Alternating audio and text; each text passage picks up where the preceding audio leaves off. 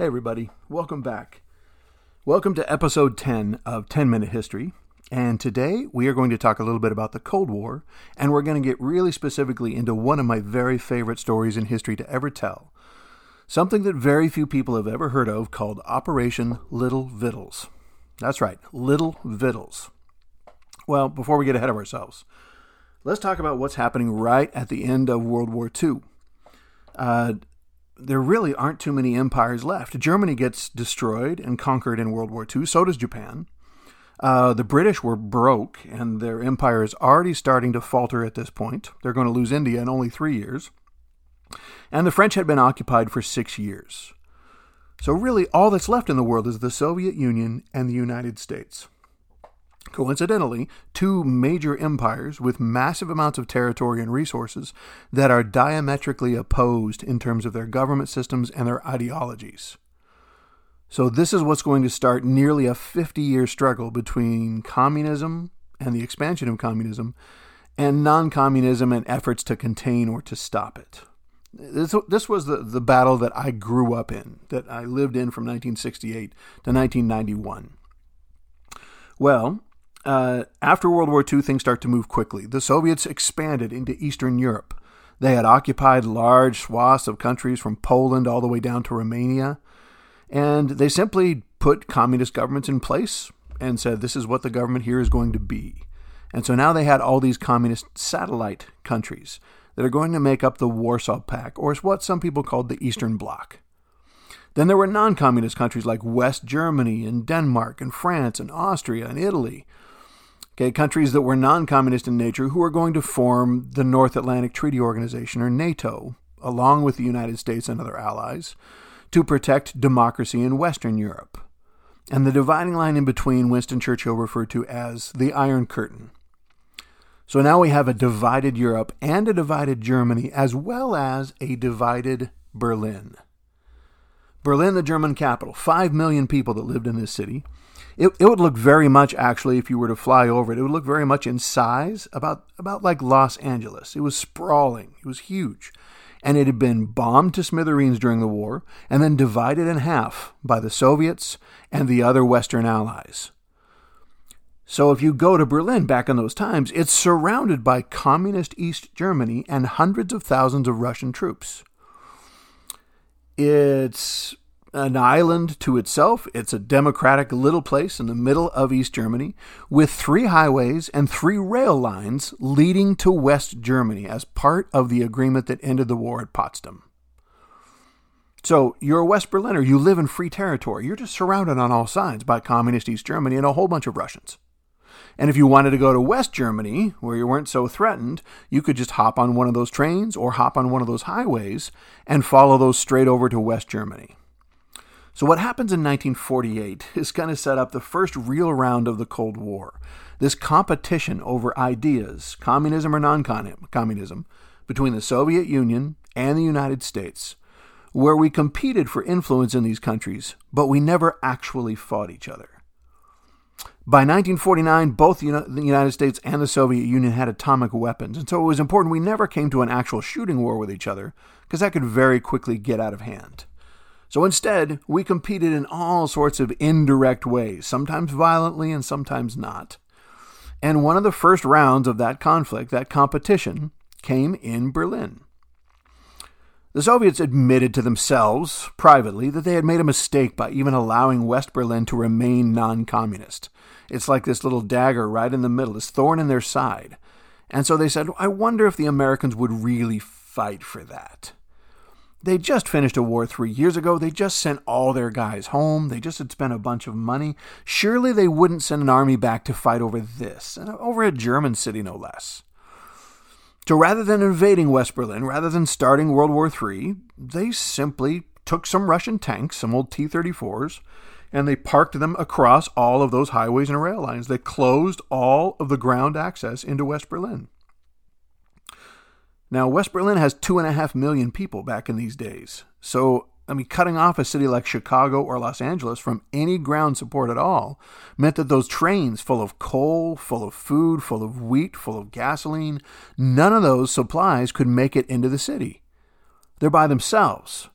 And if you were a West Berliner at this time, if you were a West German living in Berlin, then then you were terrified because the Russians had done horrible things to the rest of East Germany when they had come in, and now you're surrounded and you're just depending on whether the Americans will come and save you. So the Soviets simply park their tanks, they shut down all of the supplies coming in, and they wait. They just wait and see what the Americans will do. Well, President Truman isn't having it. President Truman, he practices the Truman Doctrine that we're going to help countries to resist the expansion of communism, usually with weapons, but in this case, with food. And he inst- implements a policy where we're going to now fly on these giant C 54 cargo planes. We're going to fly all the supplies that West Berlin needs for as long as they need it. Now, that's a bold statement two and a half million people, and you're going to fly in everything they need on these little rickety propeller airplanes? That's a lot of flights. That's a lot of planes. That's a lot of stuff. And how long you prepared to do this? Because all the Russians have to do down there is sit on their tanks and eat sandwiches and wait. That's it. So the Americans start to arrive. The C 54s start to bring in supplies. They're landing at Berlin's Tempelhof Airport, which is now all fenced off and barbed wire and the effort just starts to pick up steam. So now every single day and every single hour and most of the minutes of that hour, you have these flights landing and these planes being quickly unloaded, refilled, turned around, and sent back. On the southern highway, that was the avenue in which all the planes would fly into Tempelhof. On the northern highway, that was the avenue on which all the planes would fly back to West Germany. So you had this continually rotating cycle of planes coming through. Once it really got rolling, a plane was landing at Tempelhof about every two minutes. Now, these pilots are bringing in the food and everything that West Berliners need, and they're watching these flights land every day, and they almost can't believe it. Like, I thought we were done for. I thought the Russians were going to take this place, and that was going to be that. But no, the Americans show up and start to bring them everything they need, and the flights just keep coming. Well, when you did these flights, man, you were flying sometimes two or three of these a day, and it's a lot of flying time. And these C 54s weren't very comfortable, and so your legs would hurt. And so there was one particular commander, a, a guy named Gail Halvorsen. And Gail Halvorsen, he, uh, he, he would get out of his plane and he would smoke a cigarette like most people did. And you got to walk away from your plane while they're fueling in order to smoke the cigarette. And so he would just kind of do a loop. He, he would just walk around the outside of this airfield in West Berlin and stretch his legs. And he had just about enough time to make the circuit before he got back. Now he's refueled and he heads home. Well, he's walking along and he's smoking and he's minding his own business pretty much, thinking about the flight, whatever he's thinking about. And he comes across the end of the, the airfield right there where this fence is at. And on the other side, on top of this bombed out stack of rubble, is 30 emaciated little West Berlin school kids. Just 30 young kids. I'm talking like four, five, six, seven years old. And they're sitting down on these cement blocks on this rubble and they're just watching the planes come in because this is the coolest thing ever, right? For a little kid. And then they see him. They see Gail Halvorsen as he starts to walk close to their edge. They make eye contact. And now Halvorsen freezes. He's like, oh no, I'm toast. They've seen me right? And so they jump up to the fence and they're all just like holding onto the fence and they're yelling at him in German and stuff. And he's like, I know they want candy or something like that, but I don't have anything. And he's feeling through his pockets. And he reaches into his, his cigarette pocket where he keeps his smokes usually. And he notices that the only thing he has on him besides cigarettes is two sticks of spearmint gum. That's all he's got. So he takes the spearmint gum and he hands it through the wire. Now, you would think if you handed two sticks of gum through and there's 30 kids on the other side of the wire, that there's going to be a brawl and it's going to be survival of the fittest and they're going to get the two sticks of gum. But that's not what happened. The kids made a circle. These 30 kids like made a circle in the rubble and they took the two sticks of gum and they divided it up into little bits. They just took little tiny bites of it and they passed it around so that everybody could get some. Okay, and then they took the spearmint paper and they were licking the spearmint paper to get a little bit of the flavoring off of there. Unbelievable, right? And Halvorsen was like almost in tears. He's like, it was two sticks of gum. He's like, I got Hershey bars back in my base. So now the next time that he came in, he was like Santa Claus, man. He's throwing out Hershey bars from his Red Cross packages. He's giving them all sorts of stuff. Sweet. He feels great. Goes back for another round right there. Gets the rations from some of his cohorts back at the base. And he's giving these out. Now the next time he comes up to the wire, he notices there's a thousand kids the word has gotten out, and then there's kids everywhere. Oops. So this isn't going to do it. And in fact, the commander of the base says, What are you doing to me, man? Do you realize how difficult this mission is? And now you've got this security problem on the other end because you wanted to be Santa Claus. Dude, knock it off. No more walks around the, the airport during your breaks. So Halvorsen just kind of says, No, no, I don't think so.